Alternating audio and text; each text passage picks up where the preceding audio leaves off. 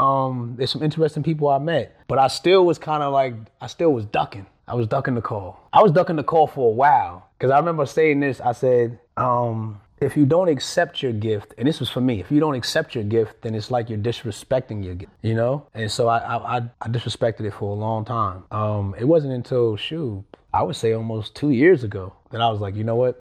I accept it. Extremely passionate about helping corporate professionals transition into entrepreneurship.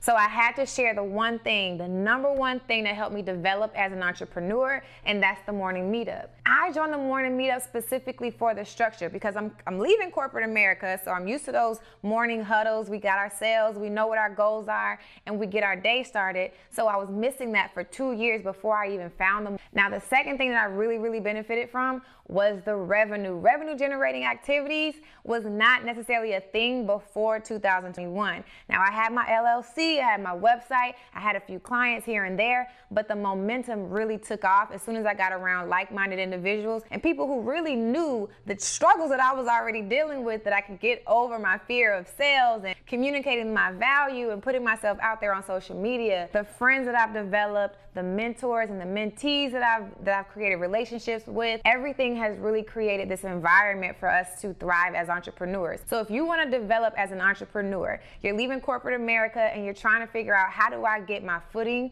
in entrepreneurship, then the morning meetup will definitely be a game changer for you. You can learn with us, you can grow with us. And I didn't even mention that we have a book club. Join us in the community. Let's get started today. You will not regret it. So welcome to another episode of the Work and Play podcast. I'm your host Arylle Young and I have a special guest today. So a relationship mechanic. If you've never heard what a relationship mechanic is, he's going to describe it for you today. And what's really interesting is the journey that you've actually been on and you mm-hmm. being able to trust along the way. So if you would, without further ado, introduce yourself to the folks. Uh, I'm Jamel Jackson. Um, how should I say this? Even when I like to sum it up, I'm a servant. Mm. I like to serve. I mm. love serving. But if we use the relationship mechanic, I focus on preparing, evaluating, and giving people the tools they need to maintain healthy relationships. That's one of the most things I, I value on earth is relationships. Yeah, and when it comes to relationships, is it? It's not just like romantic relationships. It's across the board. Across the board. I like to say first and foremost the relationship between us and God, then everybody else. So I say go vertical, then horizontal. Yeah. You know, everybody's belief system may be different, but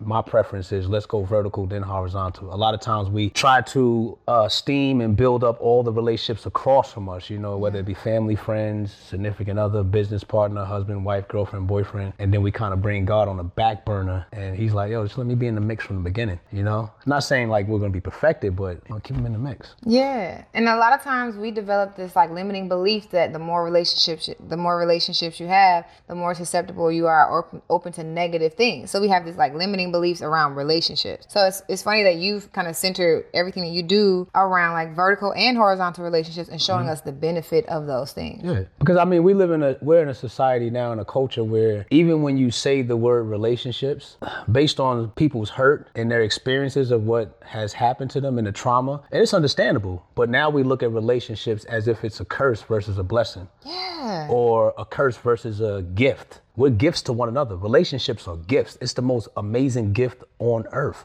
But our minds have been so distorted with everything that's going on. And once again, like I said, it's understandable because the hurt can do that. The pain can do that. The trauma can do that. It can change your perspective and outlook and have you looking at relationships like, no, I don't want nothing to do with him, her, them, um, business, whatever, you know, and it's it's understandable. But relationships are gifts. And it's a that distorted view can have us miss opportunities. Like crazy. You mentioned on your on your um Um, page and in the body of work that you've created, like how you and you just said you just said it here, how trauma can affect it and the earliest relationships that we have are with our parents or whoever raised us right mm-hmm. i didn't learn until i left my nine to five that my like the dynamic that i had created from like early on was transitioning into like the way that i saw people and develop relationships and entrepreneurship mm-hmm. because like once the structure was gone it's like oh you're not my boss you're not my colleague like you don't have that label it's like you for me i'm trying to figure out where do i place you and then how do i have a relationship with you? So for the work that you you do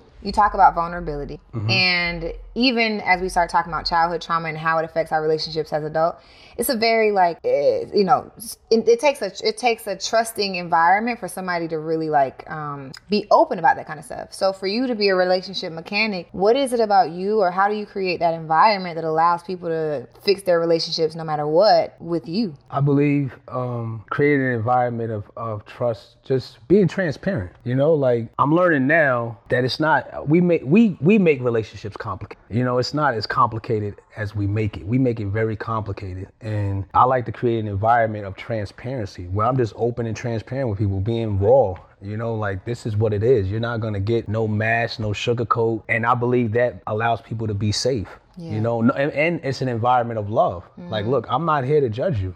We're all broken. We're all broken in some capacity. So my thing is, if people are willing to identify their brokenness and brokenness and not ignore it and do something about it, then let's move forward. Okay. Because we're all broken. Everybody on this earth is broken in some area of their life. Mm-hmm. So therefore, it allows me to create a safe place, a grace place. That word grace because we all need it. A grace place where you can be open, honest, r- rugged, naked. This is what it is. I'm not saying you got to air out all your laundry, mm-hmm. but creating that grace place. Yeah. I was talking to a friend of mine, and it's funny that we're having this conversation right now um, because uh, she was saying it's funny how relationship coaches, especially the ones in the romantic um, sphere only, like they they seem to like not have like they're not married or they're not like this that and the other.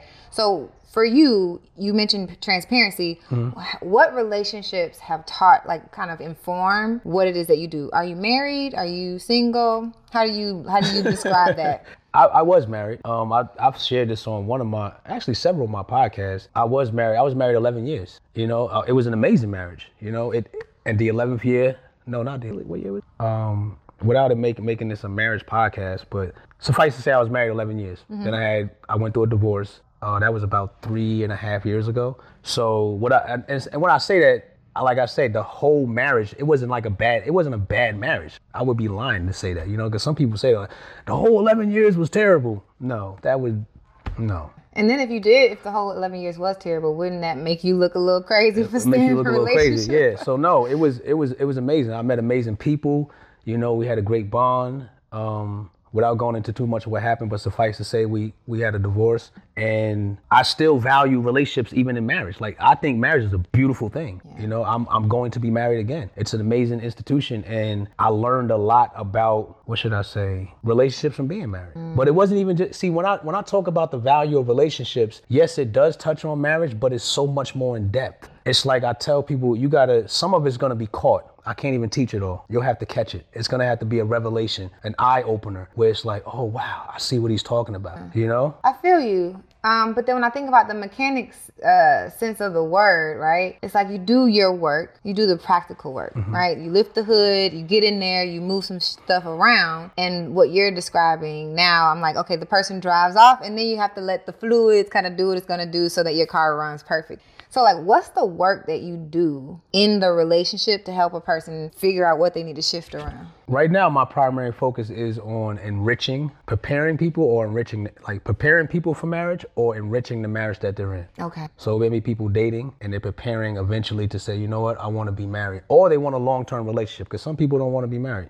And then when they're in this marriage or this committed relationship, how can they keep it enriched? You know and I operate only on the three C's. You know, three C's. It's cause, complaint, correction. Okay. Cause, complaint, correction. Mm-hmm. So if somebody's coming to me, just like a mechanic, they either come in with a complaint and they're saying this is the cause. You know, my car is making this rattling noise because there's something wrong with the rim. And the mechanic says, okay, that's the complaint, and you're telling me that's the cause. But I have to do a diagnostic, or in my field, we'll do a relationship assessment, just like a diagnostic. Let's see if that is the cause. Now, if that is the cause, the correction needs to be made. So this is where we get into logistics of you know payment systems and all that stuff. So we got to correct the issue. But I'm only operating off the three C's. Mm. I'm not making it that deep. Like you come to me, here's the complaint.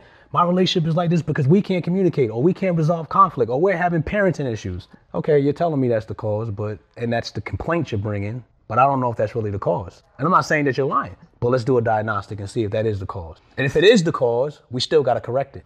And if it is the cause, of course, right? It still has to be corrected. Facts. So when I'm thinking of um, when I'm thinking of an actual, I'm thinking of a car, right? And Mm-hmm. I know just a couple of things about cars. So I'm gonna try to make this. I don't know analogy. too much. Okay, so but like if you were to do a diagnostic on a tube or something, you would flush like fluid through it, see where the le- the leaks are um, in an engine, right? Mm-hmm. So like, what are some of the do you you operate after the three C's? Mm-hmm. So like, what are some of the when it comes to relationships? Some of the problem areas that you kind of know what you're looking for. You're like, oh, no, that's not it. It's not the. It's not a leak here. No, like, how do you know what you're looking for? The assessment does that. Mm-hmm. Th- this is an assessment tool that has been used by hundreds of thousands of therapists, facilitators, coaches, psychologists. You know, I'm a certified facilitator, not a doctor yet, because I start my doctoral program um, beginning of next year. Congratulations. Thank you very much. Um, but the assessment does it. it. It literally lays out the blueprint of this is exactly what's going on with this particular couple.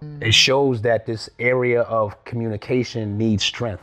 It needs some growth. Or it may show that their conflict resolution, the way that they handle that, they're not in agreement. It shows the disagreement percentage and the agreement percentage. So after looking at these results, just like a mechanic will look at a diagnostic test and says, okay, you know what? I see what's wrong. You need a new spark plug. And to get that spark plug, you know, to get that thing operating, here's what we need to do. Mm-hmm. Here's some practical steps that we need to take. Here's some exercises, some homework that I need you guys to do. Yeah. So it's like conflict resolution, a couple different like You got conflict resolution, areas of communication, Uh-huh. finances, how are we parenting together. If it is a spiritual, if it's a spiritual thing, it's a spiritual section Yeah. that we can pinpoint. Okay, most of it's disagreement, you know, and it's not so much focusing on right or wrong. It's more so growth and strength areas. There may be areas where people need growth. It's not so pointing out like, oh, this is where you're wrong at. That's why. That's not what. That's not what you're coming to me. for. Mm. I'm not coming to point out your flaws. yeah. Coming in, I want to see what areas you can grow in. Because as you grow, you have strengths. You use those strengths to complement each other. And the areas that you need growth in, we'll use those areas so you can grow stronger in those areas. Say the communication is a little weak.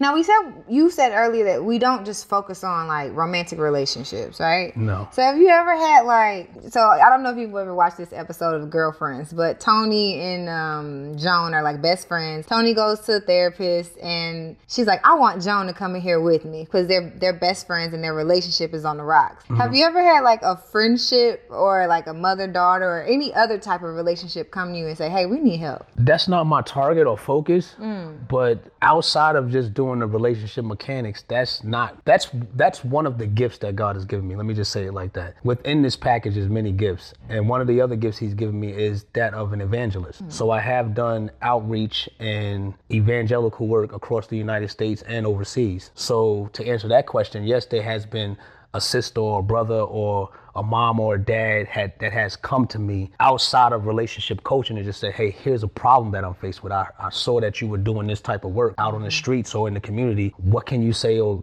is there something you can help me with my family? Yeah. And God may have given me insight in that moment, or maybe after meditating on what they told me, I've come back to them like, you know what? Here's how I believe you and your sister or you and your brothers can get along again, man. Yeah. Yeah.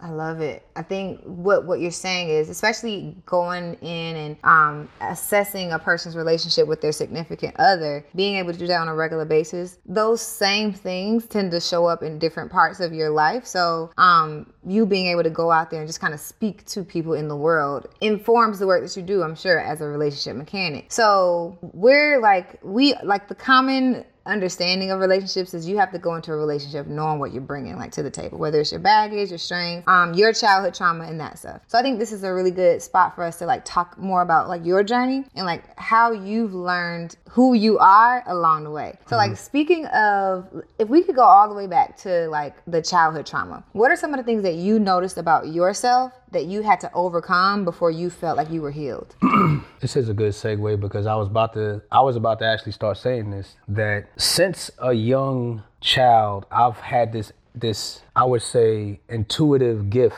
to be in touch with humanity. Like I never understood it when I was a child. You know, I'll be sitting there. I can recall back as far as I think I was about maybe 11 or 12 years old, and me, my cousin, and my brother were sitting on a curb in New York. And I, I was staring at the sky, and I was like, man, what happens when everything is gone? Like just everything, like the clouds are gone, the sky is gone, there's nothing left. Like what happens? And they were like, man, what are you talking about? Like, and then I would just look up at the sky, and I felt like it was something pulling me, literally like something was like come, like pulling me, and I.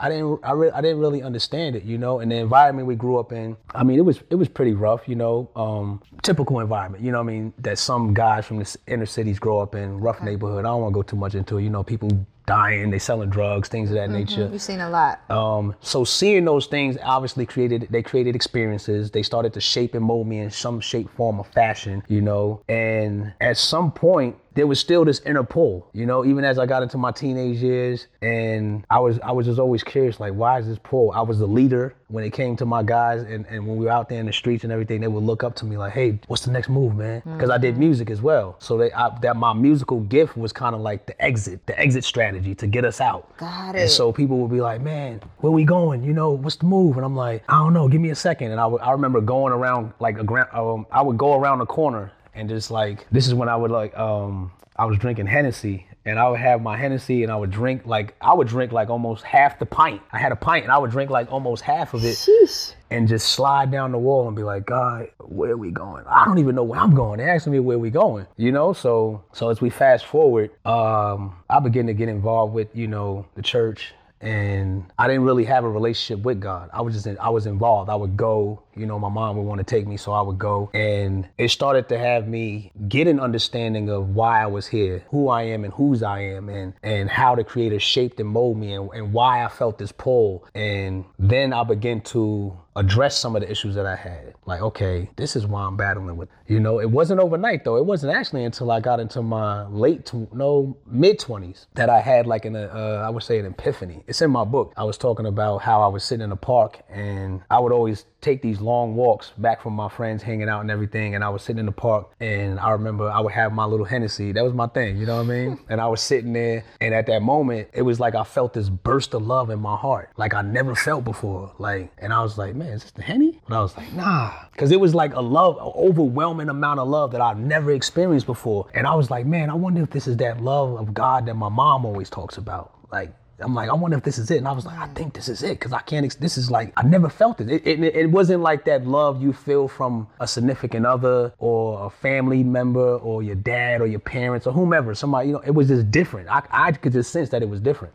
And so in that moment, I said, okay, this must be that God love. So in that park that night, after that, I made this declaration. Right that night, I said, you know what? If somebody doesn't love God or the, or the creator of the world, the person that created everything, it would be impossible for them to truly love me. And so I said, okay, if you don't truly love the God that created everything, then you don't truly love me. It didn't, you didn't have to be perfected. You didn't have to be you know, walking the whole straight and narrow, but you just had to identify and recognize that there's something greater than us and mm. that being loves us and I love that being, you know? So that begin that that was my journey of healing right there. Mm. Because then I begin to ask people. Like so I'll be around my friends, we'd be hanging out, doing what we do. Once again, I wasn't expecting perfection. You know? We'd be drinking or doing whatever we do. And I'll be like, yo, man, how y'all feel about God? Oh man, here you go, man. I don't might want to talk about that. And I was like, hmm, okay. Because think about it, we dapping each other up. Yo, I love you, man. I'm like, after that moment, I'm like, do you really love me though? Yeah. Like, how can you love me but not love the one that created everything? And you know, I, I mean, I just, I just started, you know what I mean, deciding who I was gonna be with and spending time with because I was like, okay, I'm, I think I'm about to go on a whole nother type of journey now.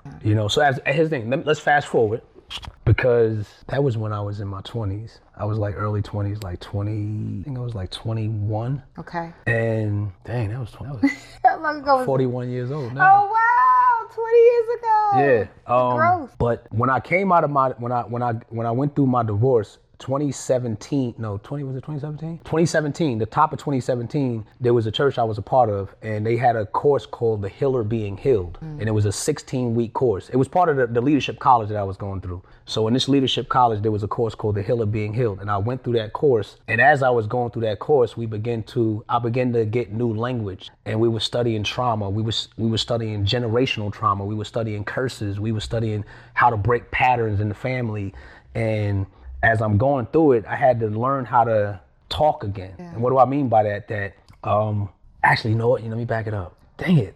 before that, and I said this on another one of my uh, podcasts, God began to deal with me with memory, What do you mean? meaning how to. It's, it's this is actually is a bonus chapter in my in my. It's a bonus chapter in the current book I have, but the second book it's it's the actual chapter, first chapter called Living with the Memory. Okay. And he began to show me how even in the marriage at that time, I didn't learn how to live with the memory of what occurred. And so even as, even as I pushed the marriage out this equation, he took me back to even my childhood. He took me back to moments in time where he was like, Jamel, you never learned how to live with the memory of what mm. happened To to you and to just your to me. And, it, and, oh. and not a, not a, not even what people did, but what, even what I did with myself. He says you never learned how to live with the memory. Because think about it, when we grow up, and I and I talk about this all the time. This will set people free.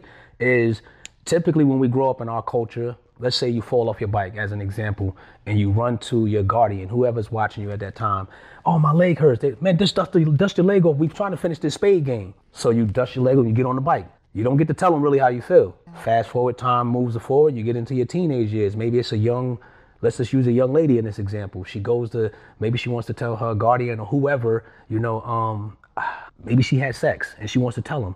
It's Thanksgiving. Help, me- help me set the table right now. Nobody want to hear that. Whatever you got to say, it can hold on to later. So you Right. hold it. You don't say nothing. You mask it and you say, I'm okay. Never mind. I'm, I'm going to talk about you. So you set the table. Time moves forward. We become adults. And so all these years of our lives, what we did was we learned how to mask it, but we never know, we never learned how to live with the memory, living with the memory. So we just mask it and we just keep going through life. You know, we put on the tie, we put on the suit, we put on the makeup, we put on the fancy clothes. We do all the external things to cover up our memory, but it's still there. So as we fast forward to what I was talking about, God was like, Jamel, you never learned how to live with the memory. And I was like, whoa. And so right when that when that came upon me, I started the course for my leadership college, The Healer Being Healed. Mm-hmm. And so when I went into the college, they began to expound on what was already revealed to me. But they were giving me language and understanding like, oh, generational trauma. We were going through the, you know, the psychological reviews and how this came about and the meaning behind breaking generational patterns and curses. And, and I'm like, whoa, like this is interesting. So then we would do exercises to express how we felt. So we use elementary, to me, it was elementary because I never really opened up like that. So it was like certain sentences like, I felt like this when you did this. Mm-hmm. You know? giving you the language. Yeah, so even even at first I was kind of resisting, like, man, like this is so stupid. Like, and we in little circles, and I'm like, and we and we got like examples that we have to play out, and I'm like, I felt like this when you said this to me. And I'm like, but by I think like maybe the sixth week, it was like, wow, I feel the freedom being, I feel it coming. And I'm like, so I started to use the language with, I remember I used it with my dad and then I used it with certain friends and they was, they would, something happened. I was like, you know what?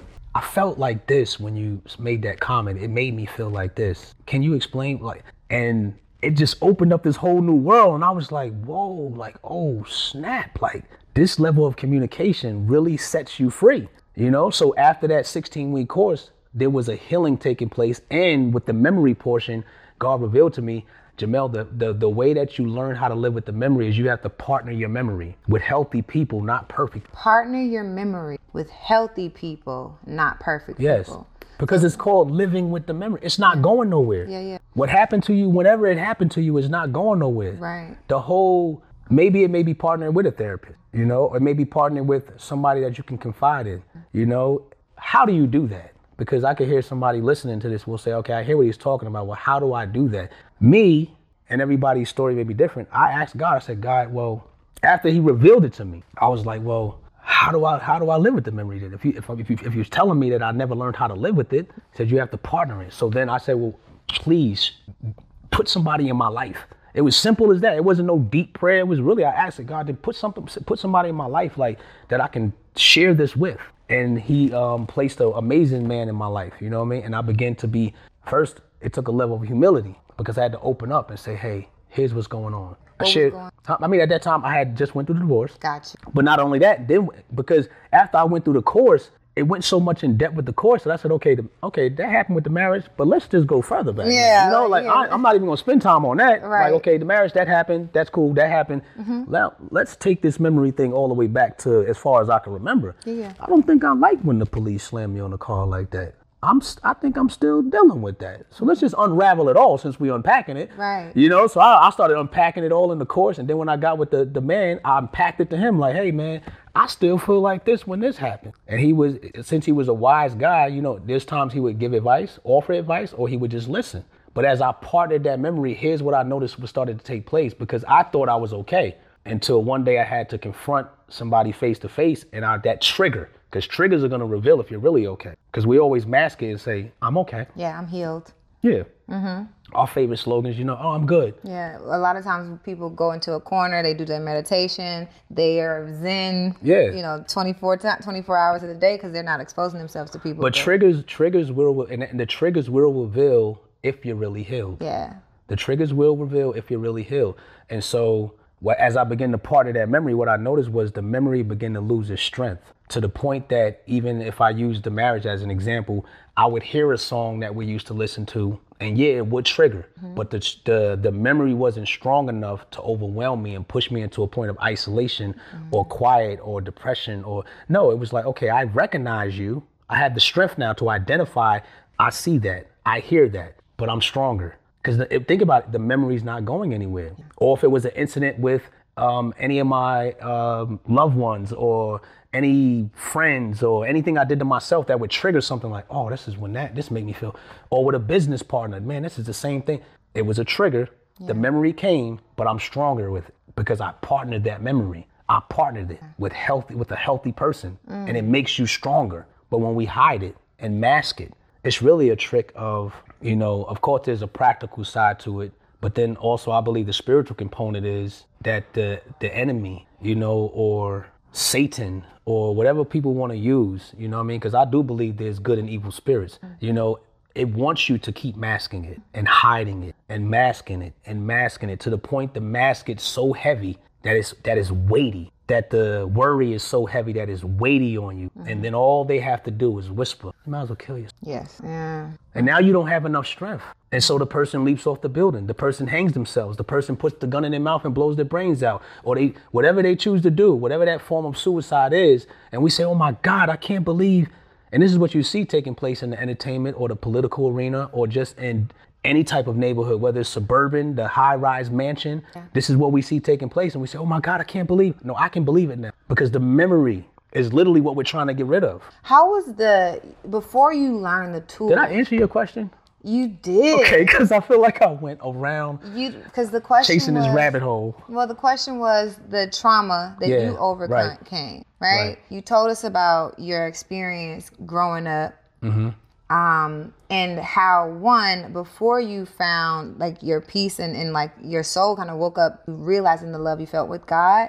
You were just kind of living, drinking Hennessy, living with the, the boys on the street, right? Yeah. That's part of the trauma. You recognizing like love, your love for God, and how other people's love for God would represent their like would basically have to like pour into you. That's how you started to like change your relationship dynamics with your friends. Fast forward to your your relationship and your marriage, you go through the divorce. That's a, that's a trauma in itself. yeah. And then you find this course to help you explain how you're feeling. It's a completely different experience. Attaching that um, that learning about the language of like the memory that that you're bringing to your adulthood, you attach that memory to someone who is healthy for you mm-hmm. to help you process that kind of stuff. Mm-hmm. And now that you have someone, you're able to process other traumas. So you answered the question. I think we have a little bit more to talk a little bit about Yeah. because I'm curious, you know, you recognize, okay, I wasn't, I didn't necessarily like how I felt when that cop treated me how I felt. And then you also have the trauma of being in a, rela- in a relationship, but then there's there's all the stuff in between of us suppressing the stuff that you mentioned, like we kind of just kind of develop a memory of uh, toxicity, right? So when you think about how you were operating before you had the language to describe how you feel, what does it look like before it gets to a person where they're ready to like hang themselves or do something negative or do harm to themselves? What did it did it look like for you to be operating with that negative memory but you hadn't necessarily dealt with it? The top three responses that I get when I ask, why do you want to leave corporate America? Are that you want financial freedom, you want to own your own time, and you want to build a legacy for this generation and generations to come. Now, this is not a solo job. In order to transition from your nine to five into entrepreneurship, it's going to take community and it's going to take resource. And I've created the community of pioneers who are going to wrap around you and help you make that transition successful. So, if you're interested in leaving your job, go ahead and click that information below. Let's get into the community and let's transition from your nine to five into entrepreneurship successfully. Now, let's get back to the episode. I had different coping mechanisms, mm-hmm. which I believe we all adapt. to. Mm-hmm. You know, I, my coping mechanism was, I mean, when I was in my teens, it was like, okay, we just gonna we just gonna get high. You know, so I ain't gotta think about it. We gonna drink, so we ain't gotta think about it. We gonna get real numb, or I'm gonna get real numb. Let me say we. Let me talk about me. I'm gonna get real numb, so I ain't gotta feel it. I don't want to feel what's going on outside. I don't want to feel those thoughts that I'm thinking. I don't want to think about what I just saw, you know, on the corner. I don't want to think about what I saw in the house. I'm just going, this is what I'm going to do. This is my coping my mechanism, you know? And I thrived off the nightlife. So when I was in New York, if I, not even, I'm saying, I'm not saying nightlife like in the clubs, because I could care less about that. Me, it was um, just being in the streets. It was like, it was like a high for me, like to be outside with my dudes and the corner and it's and it's crazy. Even though it was craziness going on, it was like ah, this is this is this is helping me right here. Yeah. And then music became my outlet. So music became a very major coping mechanism. Um, not too much any longer. Even though I do music, I wouldn't describe it as a coping mechanism. It does help me vent out some. Of, it does help me filter out some of the things that may be hard for me to express because when I'm writing or expressing my music, it just comes out different. So, but music was a heavy coping mechanism for me. It kept me from doing a lot of things that, that I probably would have got involved in. It kept me out of a lot of things where most of my friends got involved with and ended up going to prison for long term and for life and mm. some dying. You know, music was that thing that sometimes brought me stability. And it was that thing that kept a lot of guys around me out of trouble. Were you uh, were you a rapper, singer? I was what was rapping. your music musical Yeah, talent? rapping. Really? Yeah. So like if you were like when you think about the the lyrics and stuff, uh, if you were to like tell us a little bit about like what the lyrics were about, were you extremely hard hard in your in your uh, rap? No, I would say I would say I was like starting out. Maybe it would be like I was rapping about what was going on around us and things we were doing. So some was positive, some was negative. The, well, the negative part was what we were doing, and the positive part was how I was thinking, how I wanted to see it, the preferred reality that I wanted. You know, mixed with the negativity going on. Like, okay, this is what's going on right here in this moment. This is what's going on last night. But here's how I prefer it to look for us. Gotcha. So it was like it was more of a um, conscious. Mm-hmm. You know. Yeah. But it was still some raunchy part in there. It would be like eighty percent conscious. Let me say seventy percent conscious and like thirty percent whatever. We don't Yeah. this is what it is, mm-hmm. You know. And then, but once again, when I had that kind of epiphany, and then I had lost a brother. When I had lost my brother, it really kind of shifted a lot too. Where I was like, you know what? I just gotta, I gotta write different. You know what I mean? I gotta write with an exit strategy versus just writing what we seen. Plus, my life was changing, so I couldn't talk about the same thing no more. Yeah. So then, um, bringing it back, and, and I, I hate to hear that about your brother. No, um, I know it's part of life, but at the same time, it has its own set of trauma for you, right? So bringing it back to um, you learned the tools, Mm-hmm. you went through the course, you found a, a mentor to help you process your emotions. Um, what did you do with that information? Like, for, did you go and say, okay, I'm gonna be a coach about it now, or like, how did you develop your skill set in it? Like, how did you know I'm gonna take this this education that I have and I'm gonna do something with it as a brand, or did it like come naturally? You know what's interesting? Like, I never really coach. Of course, this is just the terms that we use, you know, mm-hmm. coach, life coach. My gifting is an evangelist, you know? And I was doing that before any of this stuff, before relationship mechanic, before because it's all if we really look at it, it's it's it's all it's still the same thing. An evangelist is a person that goes out and reaches people that may be in a dire situation, they're lost, they're trying to find themselves, and this person as an evangelist is willing to go to the ends of the earth to go out in the midst of whatever and get them and bring them back mm-hmm. to identity or at least bring them back to someone that can give them identity. Or let's just say it like this the evangelist is the fisherman. He will fish. He will go gather the fish and he'll bring them back to the to the restaurant or back to the to the kitchen or wherever the case may be and say, okay, here, here's all the fish, and now he's done. And then the chef will prepare it. You know.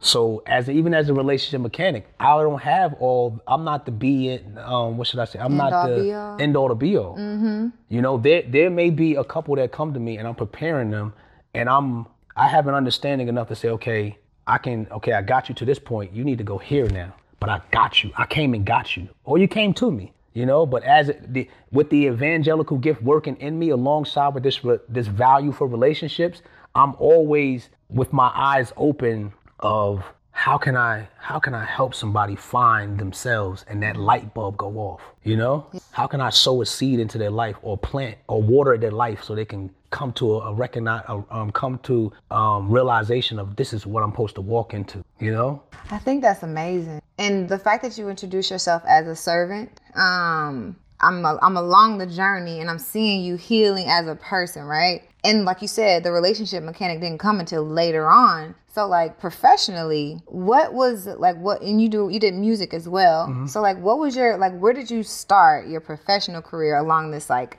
personal journey? I used to be a surgical technologist. A surgical technologist? Yeah.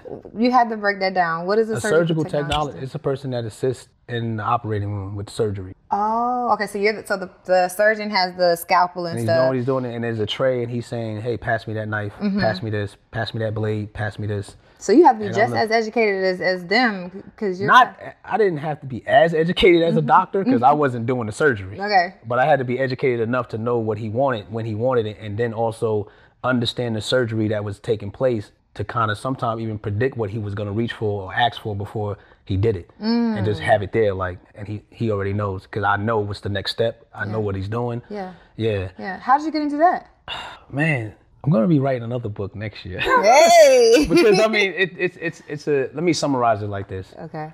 I got into that because not because I was because if I say One Piece, is going you're probably gonna ask how did I get into that. So you might as well just tell the story. You know how. I was teaching I was teaching English to South Korean students, and I got into that because there was a guy at my church at that time, and I was looking for work. He said, "Hey, I know somebody, you know, because I had a I had I had a at that time I had a computer programming degree, and I mm. couldn't find any work. And he was like, "Hey, I got a guy that I know. He's looking for teachers." And I was like, "A teacher? What do you mean?" Like he was like, "To teach English to South Korean students, you don't got to know a bunch of you don't got to know Korean." And I'm like, "Okay, whatever." So fast forward, I met the guy. He gives me the job, and while I was doing that work, teaching English to South Korean students online through a phone, I was like, man, I, I need to get something else. So I ended up going to school for surgical tech hmm. because I was I went to a school and I, I didn't know what it was, and I walked through this room and this guy was in there doing like with a like with a dummy on a table hmm. doing surgeries, and I'm like, what is this? And he told me, I was like, I like that, I could do that.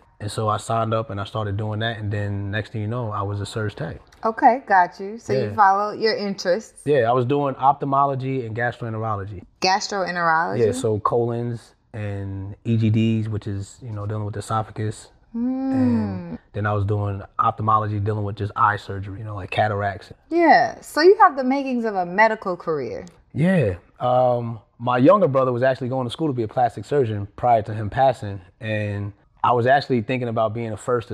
Uh, uh, I was actually thinking about being a surgeon, but then I wasn't. I guess I wasn't as strong because I remember I used to study like some of the medical books in the hospital library, and then some of the nurses would be like, "What, what are you going? What you trying to be a doctor?" And I'll be like, "Yeah, I might just be a doctor. I might just be a surgeon." And they were like, "Yeah, whatever." And I think my mind wasn't as strong, so when they said that, sometimes I used to be like. Man, maybe they right. I can't. I think I could be. Let me just leave. Like, yeah, mm-hmm. whatever. with that. Mm-hmm, mm-hmm, I'll just be a surgeon. You know what I mean? Yeah. So, And when you think about like purpose, you know, it I think exposing your dreams and stuff to people is a bit iffy, right? But what's crazy is even when I was doing that, like music is an innate gift that I have. It Mm-hmm. wasn't like something that I like I strained to do. I knew it was there. So even when I was doing surgery, the the people there that found out that I did music was like, "Man, what are you doing here? Like, what are you doing here?" And Mm. then even some of the leaders, the leadership that I was around in terms of the evangelical gift, they would be like, "What are you doing?" And at that time, I admit I was running. What were you running from? I was running from my call. I was running from I was running from purpose. Um, was I in purpose? I believe I, I everything plays a part of purpose. Let me just say that. But I was run- let me use the call. I was running from my call, which I what I knew what it was, but I was running. what was it? You know, just the call of you know people would say, "Oh man, you got a you got a pastoral gift on you," or "I can see you as this evangelist," or, or even even in music, because it's like I said, it's many gifts in this one package. It's not just one thing. Mm-hmm. "Oh, your your music transformed," and it and it did, and, it, and, I, and I saw it. I witnessed it when I would do music to on you know, especially on the streets. When I was transitioning, it would pull certain people off out of neighborhoods. Certain guys would stop doing what they were doing. Then they would say, "Hey, man, you going to service? I want to go to Bible study." I'd be like, "All right, all right, okay, cool." But at that point in time, it was like the weight of the call. It was like I was just like, just like everybody depending on me. Like I'm cool. Like I'm just gonna be, I'm just gonna be regular. I'm just gonna, I'm just gonna hide behind this surgical gown. Mm. You know what I mean? Yeah. I'm just gonna do this. And but what's crazy is even with the surgical part, it still played a part. Um, there's some interesting people I met, but I still was kind of like I still was ducking. I was ducking the call. I was ducking the call for a while because I remember saying this. I said, um, if you don't accept your gift, and this was for me, if you don't accept your gift, then it's like you're disrespecting your gift. You know? And so I I, I, I disrespected it for a long time. Um, it wasn't until shoot, I would say almost two years ago that I was like, you know what? I accept it. I'm What was that go with it. moment? Two years ago, what were you doing? And because I'm I'm imagining this fork, right? Actually, you know what? Let me say a year Mm. ago. Okay. A year ago, where I was just like, I got tired of hiding because God would show up where I hide, where I hid. Mm. I couldn't hide. I remember being at a music event. It wasn't a music event. My cousin was doing a, um, he was a, he was DJing an an event, and I remember I planned it. I said tonight I'm gonna go hang out with him, just sit behind his booth, chill. I don't go out. I, I was I don't go out too much, so I was like tonight I'm going out with him. I'm gonna chill behind the booth. I'm not talking nothing about music. I'm not talking nothing about God. I don't nothing. I'm laying low. he was like, "Hey, cuz I need you to go over to the um go over to the bartender and tell her to, to give me a um ask her can she give me a glass of red wine." I was like, "All right, cool." He was like, "You want one?" I said, "Yeah, I'll take one." He said, "All right, so go get, get it. She got you. Just tell her." And I was like, "Okay." So I walked over there. Um, I was able to bypass the line because it was for him, and they gave me the two glasses of red wine. And there was a lady off to the corner of me. She said, well, man, why do you didn't get me one if you got all the way to the front line? I was thinking, uh, I was just like that, and I'm like, okay. I was like, I don't want, to, I'm not trying to talk to her. I don't know if she's trying to talk to me. I don't know what's going on. I'm, I'm just like, uh, I said, okay, what do you want? She said, I want what you guys are doing. I said, okay, can I get another glass of red wine? You know what I mean? So I gave it to her, and wasn't, you know, it wasn't nothing like trying to talk to her. I was like, here you go. And I was going back, and she was like, hold on a second. And I was like, I hope she ain't trying to talk to me. Mm. And not to say that, And because I'm wondering why. but I just wasn't there for that. You know what I mean? I was like, I just wasn't there for that. Mm-hmm. And because once I'm just trying to chill. Mm-hmm. So I gave it to her, about to leave. She said that, and I turned back around. I said, What's going on? She said, When you hand me my glass, she said, The Lord spoke to me. And I said, Oh, like, I don't want, I'm not trying to do this. Like, mm. And I said, Okay. And I'm just like, I'm not going to be rude and be like, Okay, that's cool. And then leave. I said, "Ok- Okay, what's going on? And she was like, Do you do music? And I was like, I was about to lie and say, No, I don't. And mm-hmm, I said, mm-hmm. "Yeah, I do. I do a little something like that." You know, and she was like, "She was like, no, you you have a musical gift." And she was like, "This is what the Lord is telling me. Why are you hiding?" Mm. And I was like, "No, I'm not hiding." She said, "No, stop hiding." And she said, "Really? That's all I gotta say." And she walked off, and I said, and I went back and gave my cousin his drink, and I just sat there, and I was like, it was like it was like my night was ruined. Although I mean, not to that extent, but that's that's what it was. It was kind of like, wow. It was sobering, but it was like, like there's no way. There's there's no way. Mm-hmm. So yeah, I just that was wrong because you can no longer. that was one of the moments where I just said, you know what, I'm I'm done. I fully accept it. Here I am. You got me. I'm this is this is it. Yeah. You know, and relationship mechanic and all that. That just became it's it's a it's a name because one I value relationships. The mm-hmm. mechanic part came from the three C's. You know, mm. because I know everybody always says relationship coach. And I was like, no, I'm going to say relationship mechanic. Now, if mm. somebody says coach, I'm not going to be offended. Like, oh, no, mm-hmm. I'm mechanic. But I just like that relationship mechanic. Yeah, differentiates you. Yeah. I'm thinking about the transition, right? So she says, you know, God spoke to me. She tells you what she tells you ruins your night. But then, so that's the internal. That's us, you know, accepting our mission. But then externally, there's a whole other battle that we have to face when it comes to like us living that purpose. So, what was it like for you to like first acknowledge it? And then, what did you have to do so that you can make your internal like uh, submission like live out tangibly in the world? You know, it, re- it really wasn't nothing I had to do because I just had to be, you know, and there's a difference between doing and being, you know, I just had to be, just be me, just be who he designed me to be. And as I'm being, then I'm forming and I'm becoming. And so I just had to accept and then just be and let it form so I can become who he made me to be. You know, does that make sense? Because I never said nothing like that in my life until right now. It flows so well. And I believe it's, it's truth what I just said. Just be. Yes. I think we spend so much time. Here's the thing: we spend so much time focused on how am I gonna do this? How am I gonna do this to become this? Rather than taking time to be still and just be. And when I say be still, I'm not saying sitting in a chair and not moving, because you can be while you're moving. But just be, be in you, be wh- whatever that is in you, be it. And sometimes that you know, sometimes we try to do it. Like, oh, if I if I do it, mm-hmm. then then I'm gonna be it. Yeah. Just be. It's already there.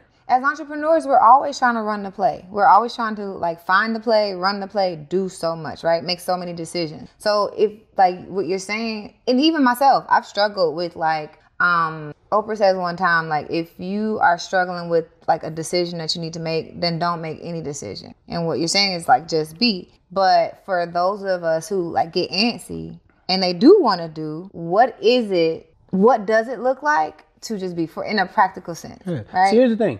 This is coming to me right now. The being, when you when, when you accept the being, then it gives you identity to do. Whatever I, you I had to accept. Okay, you know what? I accept it.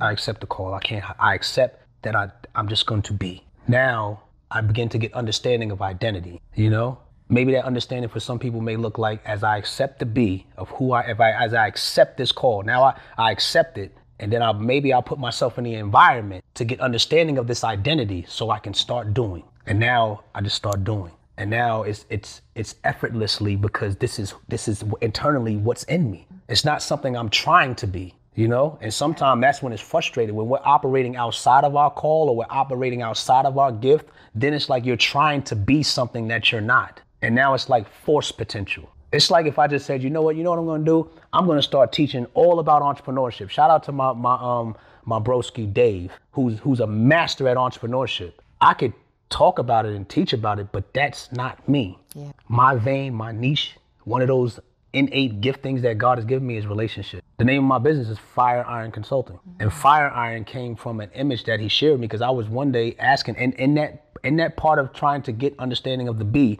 God deals with me with images and he showed me the image of a fire iron because I was like, okay, God, what is that one thing that I just that I innately have that it's just like I could do it blindly. It just it's just there. And I had the image of a fire iron. And a fire iron is that tool that they have next to a fireplace and they use to kind of stoke the flames and stir up the flames. And mm-hmm. I seen that image and I said, wow. and then he automatically connected a scripture that I know in the Bible. It's a scripture where Paul is talking to Timothy, his protege, and he says, I need you to stir up the gift. I need you to fan into the flames. And when I when I read that, I said, wow. I said, that's what it is. I can talk to somebody from anywhere from maybe 14 to 45 minutes, whether it's a individual or a couple. Now I use it in my relationship consulting, but if it's an individual, within 14 to 45 minutes, I have an innate innate gift like that fire iron to stir up the gift inside of you, mm. st- stir up the flame, stir up the logs, and just really have that flame and have that passion burning to the point that it will be presented to you, and, you, and you'll know, wow, this is it.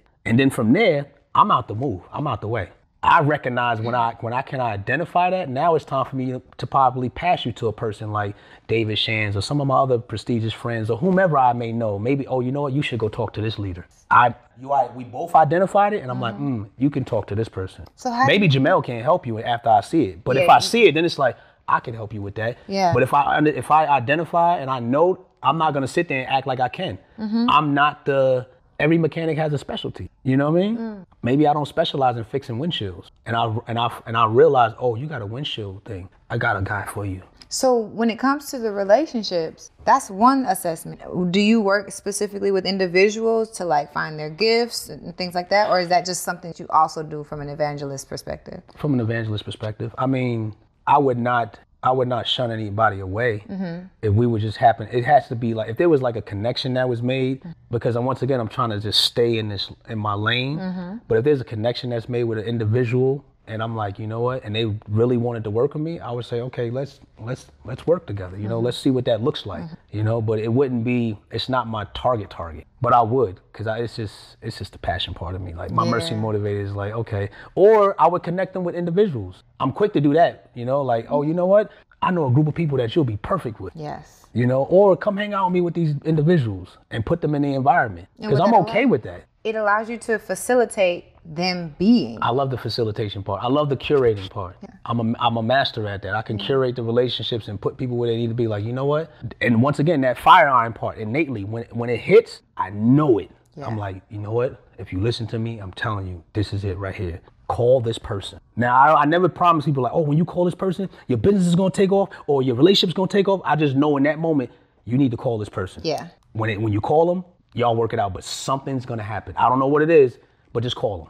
Mm, I think that's amazing. As an entrepreneur, for sure. I know you said like, Or just do this. I don't know all the ins and outs, but Mm-hmm. please just take this one step. And then, because I don't sit there and go, oh, if you do this, then God's gonna move, and, and I just he just showed no. But in I, that gift that He's given me, it's this nowhere that fire iron when it's like, this is it right here. Especially after we done talked and the flames came up, and we're both sitting there like, yeah, oh my God, you. And I'm like, do it, take the step, because I'm telling you, when you take the step, it's gonna work. And there's sometimes where it doesn't. I don't, you know, it doesn't stir, but it's it's more than more than more times than none. Nine times out of ten, if that thing sparks like that, go with it. yeah, And I've had it happen with a couple of my friends, even one one person individually. It, we were talking. Um, she got a name for the business. I said, "That's it." I said, "Write this down. This is it." Did it? Phew, gone. Are you ever aware of a person's trauma and what they might experience? Because you said that you you're not the entrepreneur uh, expert, but let's say they want to be an entrepreneur, and you you can kind of tell what their trauma is. Are you ever aware of what that thing is that they need to kind of be exposed to? Oh yeah. And put and you kind of like put them out there. Yeah, a lot of here's the thing too. I don't believe entrepreneurship is. n- Oh, I don't want to say. I'm gonna say it. entrepreneurship is not new to God. You know, I know we got this whole, and I know people are going ah whatever. It's not new to God. Me personally, I believe it started in the garden. You know what I mean? With uh, Adam and Eve. entrepreneurship. The God said, "I gave you, I give you dominion over the earth. I give you dominion over these things." Entrepreneurship. He didn't say entrepreneurship. He said dominion, ownership, entrepreneurship. This is what I want you to do. You know. And now it's become a huge fad. People wake up, and it's great that we have it. It's it- it's needed in the earth. But I don't look at it as something new. I don't. I'm not like looking at it like new. Like I'm I'm I'm going to be an entrepreneur. I'm, I, I'm I just became an entrepreneur. Well, the revelation of the difference behind that is it didn't. It started way before I even got here. It started. Bef- I believe it started in the garden. Me personally. Yeah. You know, of course, there there can be an argumentative approach to it, and that's okay. You know, what I mean, I'm not expecting everybody to believe what I believe, mm. but a lot of people would. Yeah. That it started there. I give you dominion. You know, when we have that understanding, it's like, oh, hold on a second, it's already in me. You got to believe that it's something about you. There's a story, right? A story with David and well, it's Samuel, and he's going to anoint the next king, and he goes to see Jesse. This is in the book of Samuel, and he's going to anoint the next king. Jesse has seven sons. He puts all his sons on display. They've been working out, fasting, eating fresh veggies, you know what I mean? And he sees one of the sons and he goes, This is the king. He's going to get his oil to anoint him. And God says, That's not the. And in that moment, God tells Samuel, He said, Man looks at the outer appearance, I look at the inner. I'm going somewhere with this, with the entrepreneur thing. He said, I look at the inner, meaning I'm trying, I, I know what's already inside of you. So he says, That's not the one. Okay. Jesse, do you have any more sons? He said, Yeah, I got David, but he's in the back with the sheeps and the goats. And he's like, Okay, we're not gonna do anything until he comes. So David comes. He's with the he's with the sheeps and the goats. I could imagine how he looks when he comes. He's probably not all. If you're in the back Far with the from sheeps and the goats, looking. far from looking like a king, but Yeah. he shows up. And when he shows up, God tells Samuel, "That's the one. Anoint him." Mm-hmm. Because remember, prior to that, God said, "I look at the inner." Man looks at the outer. So the, the entrepreneur or the king was already in David at a young age while he was with the sheeps and the goats. I didn't even think about this until now. I wonder what he was learning with the sheeps and the goats. Right. What kind of skill sets was he picking up? What kind of entrepreneurial skill sets was he picking up with the sheeps and the goats at a young age? It was already in him. It was being molded with the sheeps and the goats. The sheeps and the goats, I could imagine he was probably, you know, tending to the sheep, trying to make sure they were in order, probably cleaning up poop, probably raking whatever he had to clean up. Just it probably was a dirty job, which most of us don't want to do. We want to be what we see and then say, I'm an entrepreneur. It's in you, but are you willing to groom it and go through the process that it takes? So anyway, Samuel sees him and he anoints him. And then in that moment, David is king, but he doesn't look like a king. He becomes a king. He becomes what was already in him. The entrepreneur was already in him. Yeah. He's just becoming an entrepreneur. He's becoming what's already inside of him. And then if we continue to read the story, you know, he goes through his trials and tribulations as an entrepreneur. Yeah. I gotta read that. Yeah. Because I want to know what the trials and But he has to. were. We have to believe that there's something about us. Just like his thing with David. What I got out of that, there's something about you. You're, there's an entrepreneur already in you. For Mm-hmm. somebody listening or watching this, the entrepreneur is already in you. You have to believe that there's something about you. And even though you don't have the status or you don't have the accolades or what everybody deems as a successful entrepreneur or what you need, all the equipment, all the tools, all the wherewithal, all the education, it's something about you. You have to believe that though. Because here's the thing God has people in place waiting to say, you know what, I we're not doing anything until she shows up, until he shows up. Think about it with, with Samuel and David. He says, uh, we're not, we're not gonna, I'm not gonna do anything until David comes. He was waiting for him, already ready for him. There's people already waiting in buildings and offices with opportunities for you, waiting for you to show up. They got a thousand resumes, but they like, we're not doing nothing till Arylle shows up. Because God already tagged that person's heart to say, you know what, don't know. When she comes, when she walks in the room, her resume doesn't look like everybody else. She's not dressed like everybody else. She doesn't have the accolades like everybody else. But I put this entrepreneur spirit in her way ahead of time. So when you show up, they're to say, that's the one. That's the one. Where was she at? She was in the back with the sheeps and the goats. She was in the back studying. She was in the back doing all nighters. She was in the back where, you know, I didn't have the right outfit when I showed up. I had what I can put together. Ooh, you speaking some fire today. Listen, Did you man. know you came to preach to us? I didn't. Thank you so much for watching the Work and Play podcast. This episode is sponsored by the Boss Up Conference, which is a community for entrepreneurs, CEOs, celebrities, and corporate executives to come together, network, and solve some problems. Thank y'all so much for being supporters of the Work and Play podcast. And thank you for watching the Work and Play podcast and all the episodes before. Now let's get back to the episode. When I was in my nine to five, my, like a leader, like a really someone I really respected, told me like, "Hey, you should be an entrepreneur," and I didn't see it in myself. So everything that you just said, I feel like there's someone, a lot of us who have our journey into entrepreneurship. We, yeah, we feel like it's because we only been on this earth for so long. And when we have that thought, like I know it's something inside of me that I can. That's literally how the story begins. And we just have to believe in ourselves. We have to know that it's something in us that's mm-hmm. going to take us through our entrepreneurial journey. So I think everything that you just said resonates with me specifically, but a lot of people who are on their transition and they're just like, I just that it starts with that thought this thought just this word just came to my mind and the word was sequence. And sequence has to do with an order. Mm-hmm. But sometimes that order can become mundane. And so we settle for sequence. We settle for the mundane not believing what what is inside of us. So if i don't believe that there's something about me then i'll settle for the sequence. Think about we go back to david. Hmm. I don't know what his sequence was. I don't know what his routine i should say was. It probably was to get up do whatever he did get to the sheep and the goats do whatever you do, go back home. Routine, sequence. Samuel shows up and breaks the sequence. David in that moment understands, oh, I'm, I'm king.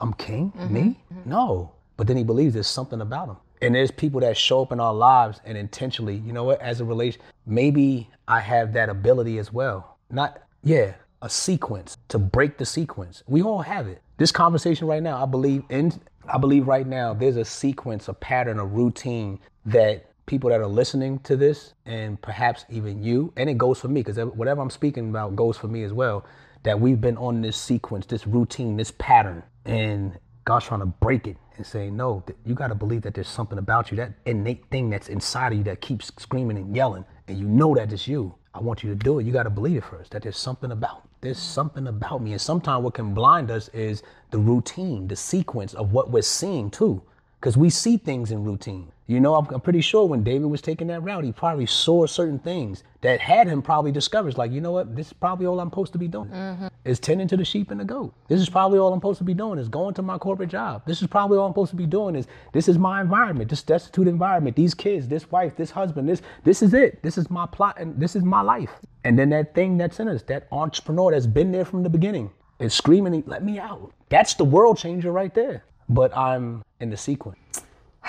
Bringing this to so we as entrepreneurs we have our individual journey, right? So bringing it back to relationships, I think um, the challenge for trying to maintain a relationship while you're heeding the call be difficult for a lot of people. And um, you mentioned like the sequence and like outside of even trying to find a mate, that can be a challenge, right? Breaking the cycle, being your best self, um, and taking the heat, right? When it comes to like trying to build a relationship as a young entrepreneur, um, do you find that there are ways that it can work, ways that it can't work? Do you have a, a wisdom about like young entrepreneurs who want to find love or, or, or mesh with someone and build a vision together? Mm-hmm. Um, they should get a copy of my book, mm-hmm. The Value of Relationships, and a copy of my workbook, The Value Workbook. No, but seriously, um, seriously, get the copy. But I was saying this on one of the other podcasts. I approach we should approach relationship. We should complement one. You know, as we're building this relationship, but you find most couples they compete.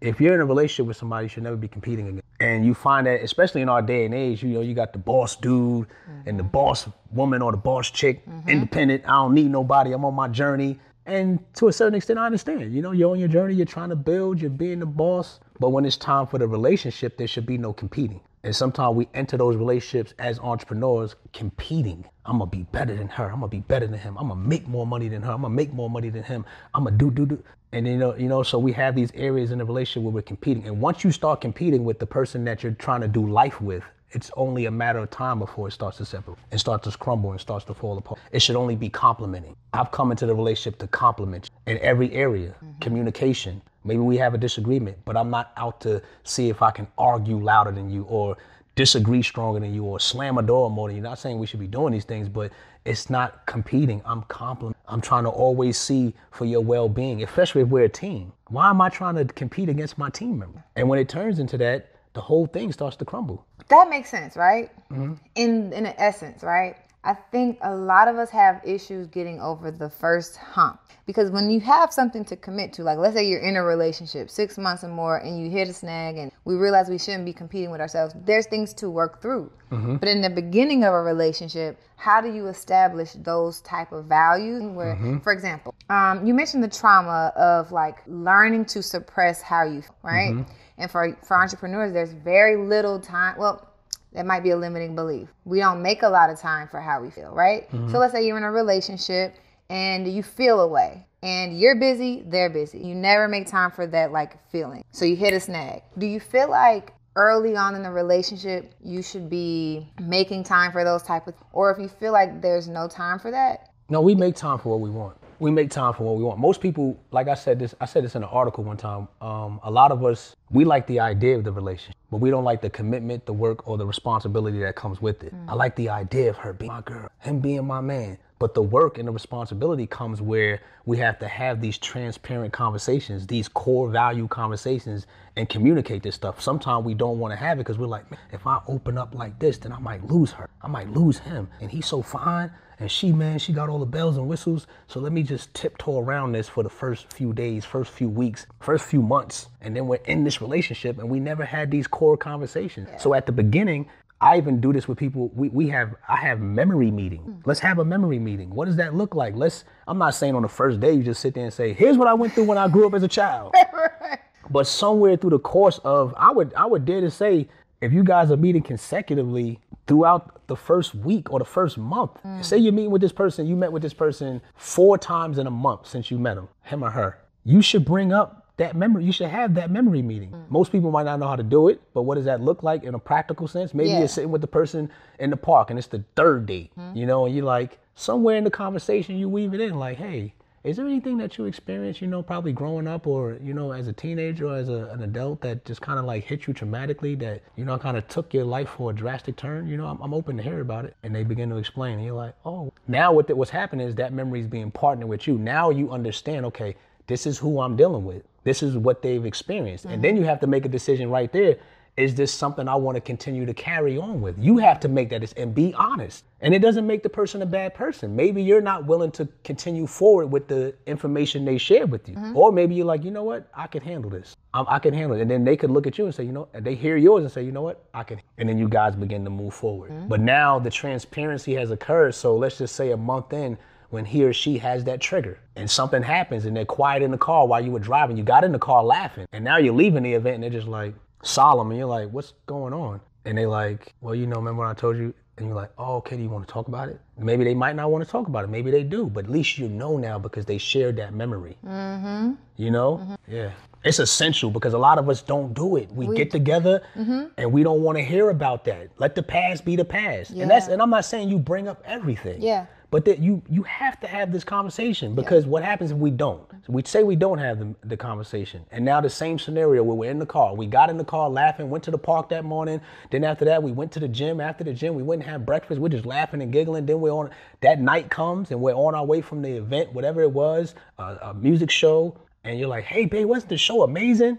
And he or she is like, "Quiet." You're like, "Okay, what's going on?" I could have swore we were just clicking away. That memory probably something maybe triggered that uh, triggered a memory. Maybe it was a song. Maybe it was a gesture that mm-hmm. happened during the course of the, the evening, Yeah. and you're unaware of it. Yeah. And now the person's drawing themselves into isolation, getting quiet. This is mm-hmm. your fourth date, mm-hmm. and you're wondering what's going on with him or her. I don't know what's going on. And they're telling you the famous words again. I'm okay. Just leave it alone. Okay, I'll drop you off. All right, good seeing you. Bye. And you're leaving like the meeting. How long does the person deal with it? That's up to that person. That's up to that person if they want to deal with that and if they want to fight for that. Because you may, I mean, you may sit with the person the next day and say, hey, you know, last night, and then the person may still mask it and say, no, it's okay, everything's okay, I don't want to talk. And then you go on with like, and it happens again. It's it's, it's, up to that individual. How do do I want to keep dealing with this Yeah. with a person masking? And you may clearly be able to see, no, you know. And I'm not saying you share your deepest, darkest things at the beginning, but you need to say something. We need to have these conversations I think that's important. people are not having them Yeah. because she looks so fine. I ain't about to tell her that I used to deal deal drugs and I use drugs and and when my mom did this or my cousin or I used to do this to myself. I used to do this to myself and Mm-hmm. I don't want to lose her. You not his thing. If we don't, we'll probably end up losing the person anyway. Anyway, but you know the bigger issue is I think with a lot of entrepreneurs is the too busy. You know what I mean? Like Mm. you mentioned dating, right? I Mm-hmm. know a lot of women who will say like I don't have time to date. Like I would like someone to meet me where I'm at, right? So that's one mindset. And then there's another mindset where it's like, listen, process, some people don't process their emotions alone, much less spend time for a memory session. Mm-hmm. So like, what's your stance on dating, especially as entrepreneur? Do you and you said it, people make time for what they want to make time for. Yeah. So, in your eyes, it doesn't matter what phase of entrepreneurship you're in. If you want to make time for a relationship, you will. And and do you think dating is the best way to do that? I believe people will make time. Some entrepreneurs are sometimes really laser focused, and I, I don't believe there's nothing wrong with that. They're laser focused, like you know what? I'm not dating. I'm not even. I'm not even getting involved with the opposite sex for this particular time period. Maybe maybe six months. It may be however long. Everybody's time frame is different. They might be mm-hmm. locked in. Like I'm not. I'm going out, but I ain't really entertaining no man or no woman like that for a mm-hmm. period of time. Mm-hmm. When you do begin to do that, let's just say, man, because I'm I just I don't like I just like. Let's go. when you get lonely, entrepreneurs may get lonely, the ones that are saying they're super busy. And if you're saying you don't want to deal with anybody, to some people, sex is just sex. It ain't nothing. Mm-hmm. To some people, it means more than that. But for those who it means more than just sex, they get lonely as an entrepreneur and they got that cozy night or afternoon or whatever the time frame may be. And now they want to have somebody. You see what I'm saying? Mm-hmm. So you made time for the for the for the one moment in time, but you don't want the relationship. You know, so you do have time. But here's the thing: uh, if you continue to do that one moment in time with that same person, Yeah. eventually something's going to happen. You might start losing focus because you're not doing it a healthy. way. Come on now. I'm not saying there's nothing wrong with what you're doing because anybody listening to this or watching this, don't make it seem like I'm saying, oh, it's something wrong because you had sex with that person every Thursday and you're an entrepreneur. No, but eventually it's going to start to sidetrack your thoughts. You know what I mean? Because now you, you, you, you're connected on a whole nother intimate level. It's not like y'all just getting together and having yogurt. Yeah. You know what I mean? You guys are getting together and doing what you're doing. So Yeah. eventually, you know, it's gonna do that. So we have t- you make time for it. You know, it's work. That's what I said. It's work. We like the idea of relation, and sometimes I'm so busy, I'm so on the grind. It's just like a kickstand or another mask to be like, I don't have time. And sometimes, like I said, sometimes people don't have time, and that's understandable. Mm-hmm. But if you don't have time, then really don't have no time. Don't have no time for none of it. Right. Because then you start to manifest stuff that you don't even want in your Yeah, life. but I'm saying, you see, even when I say that, for people that think it's, for people that say, oh, it's just sex, mm-hmm. then that's cool. Cause, and I understand that. So for some people, it's like, yo, nah, we had a mutual agreement, we was gonna do this, and we kept out mind. Yo, that's all right. Mm-hmm. But for the ones who say, I don't, um, I don't have time, and then they make time for that, and that is a real vital and important thing to them. I think you should be careful if your mindset's not like that. Because what happens is if you continue to do that, it's going to wear on a person like that, that, that really has that emotional love, connection, and then you start get connected. And let's just say the person you with wasn't like connected like you, and then they're gone. Mm-hmm. And now that entrepreneur business you were building, now you're waking up and you're supposed to be getting up at 8 a.m. and getting on your podcast, and now you're kind of like thinking of him or her, like, and so you start at 10 now. It's just little trinklets start to happen. yeah. You know? Real good. It starts to happen. Yeah, that's really good. I Yeah. think I can tell that the people who come to you and find you and, and want to work with you in a couple capacity, they uh they can benefit great like heavily from like some of the things that you're sharing right now because you have perspective, Yeah. right? You're not just speaking from a theoretical perspective, you're speaking from your own experience. Also, you have the friends in the space. We are all trying to be our best self, but a lot of us don't know how. So it's great that they have a guide, so uh, someone like you who can help them like figure out where the issue is and then fix it if they want to do the work. Yeah, and I want to say this: I have tutors and mentors and counselors over me as well. Mm. You know, so Mm-hmm. it's not like I'm just spewing this out and then like, okay, well, who he go? I have individuals, some powerful, strong individuals in my corner that check me, Mm-hmm. and I give the authority to correct me. Like, you know what, Jamel, you could have did this like this, man, or you know what, the way you handled that was kind of like, I'm like, oh wow, you know what, thank you for that correction. Let me go back and reevaluate. how I'm doing this, Mm-hmm. you know, and then even some of the the studies that I'm doing, the certifications that I have, and even as I'm pursuing my doctorates, like it's giving me more rooted and grounded information to look at humanity from a different perspective. Definitely not from a judgmental perspective. Once again, like I said, we're all broken. I got some broken, you know, but all of us are tagged and called to specific. So as an evangelist, you, and then even as a relationship, you get your doctor, what would you say is the um, the mission or the vision behind what you that what you see that you're really doing on this earth, and you feel like you know, I know you feel like you're on the journey, but what part of it feel like you are in? In terms of the relationship mechanic, I see myself doing a lot of work with in the entertainment business and with high-end entrepreneurs. Because I, I find that because I know about the entertainment business, I know about the high-end entrepreneurs, but I also know that they struggle as well a lot with relationships and maintaining relationships, healthy relationships. You know, once again, we're always on the grind. I don't got no time for a relationship, but when, when we get in one, it's like, oh, that was this and this happened, this happened. You know, I want to really be able to come in and be that cycle breaker and maybe start seeing healthy, a lot more healthy relationships in the entertainment business. Not saying there is, there are not any, but there, you know, just to see a lot more. Mm-hmm. And with the high end entrepreneurs, where you start seeing the men with the women or the women with the men. You know, like I'm not saying it has to be like that, but I would. That's my desire to see that and to dive more into like the mental disorders that come from some of this past trauma that we begin to experience as people. You know, even though we may have God in our life or whatever religious or spiritual belief we have, outside of that, the practicality part of it, like you know, yeah, we worship, yeah, we meditate, yeah, we fast, yeah, we pray.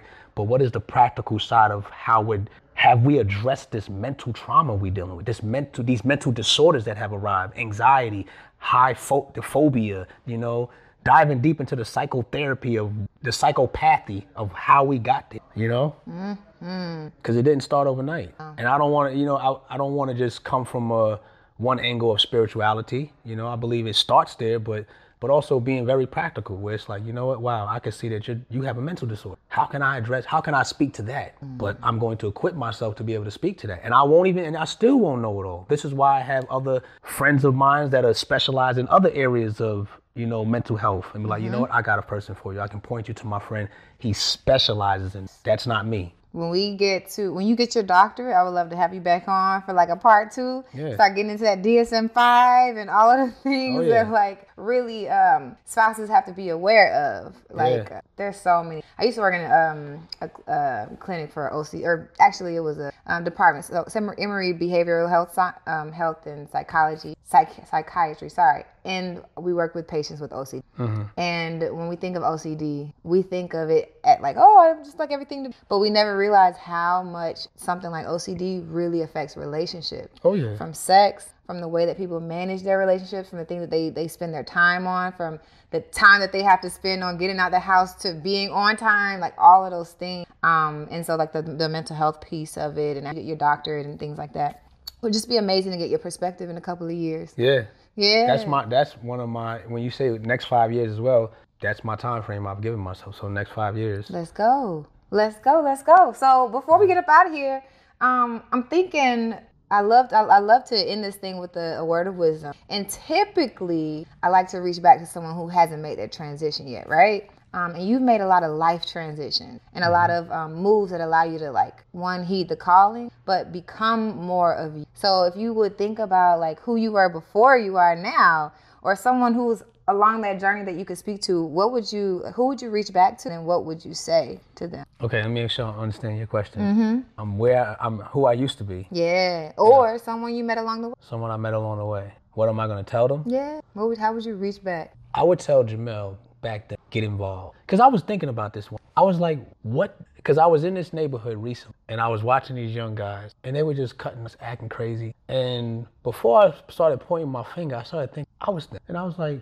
what would have, what, what did I need that they don't have now? And I said, I needed opportunity. I needed, I needed to get involved with, you know? And so that's what I would tell him, get involved. Because there was not too much to get involved in outside of what we got involved in. The craziness, you know, it wasn't like it was a, there were things that you could get involved in, but they weren't like in your face, like just here we are, you can get this instead of that, you know? Yeah. And so I would say that, like, get involved and, and I and, and what and now we're in a day and age where you have access to so much. At the press of a button, you can get involved with something very positive. On social media, it's a, it's a plethora of things positive and a plethora of things negative. I would say get involved, choose positive. Just get involved. What does it look like? I don't know. Once you get in, then let that thing become a part of you. Yeah. You know, like join a club or join a, a group of people because it's so much, you know, it's it's out there. It's at our disposal, you know? That's that's I ain't about to get real deep. Get involved. That's it. Let's get involved. You You know? Even with even even with relationships. Get involved, paint the picture more broad, environment. It's not gonna be easy because there's going to be everything in you and around you trying to hold you back from getting him. Because that's one thing too. When I was in that predicament, I thought about it, like, what what happened though? As I was trying to get involved, the battle inside of me was like, no, you can't be that. You can't change. You can't. And then even the voices and the people around me, man, you trying to go there. You trying to be a doctor. You trying to do. You ain't. You you all of that's trying to restrain you. Sometimes you gotta fight to get involved. You gotta fight past your emotions. I don't like how it feel. I'm going to that environment. I'm going to that that women's outreach. I'm going to that men's gathering. I'm going to that entrepreneur thing. I'm going because once again, there's something about me. You know, when nobody's looking, sometimes you got to coach yourself. You got to look in the mirror with tears in your eyes. I had to do it plenty of times and be like, you know what? There's something about me. There's something about me. It don't look like it, but there's something about me. I got sheep mud on my hands and goat whatever on my hands and I'm in the back with them and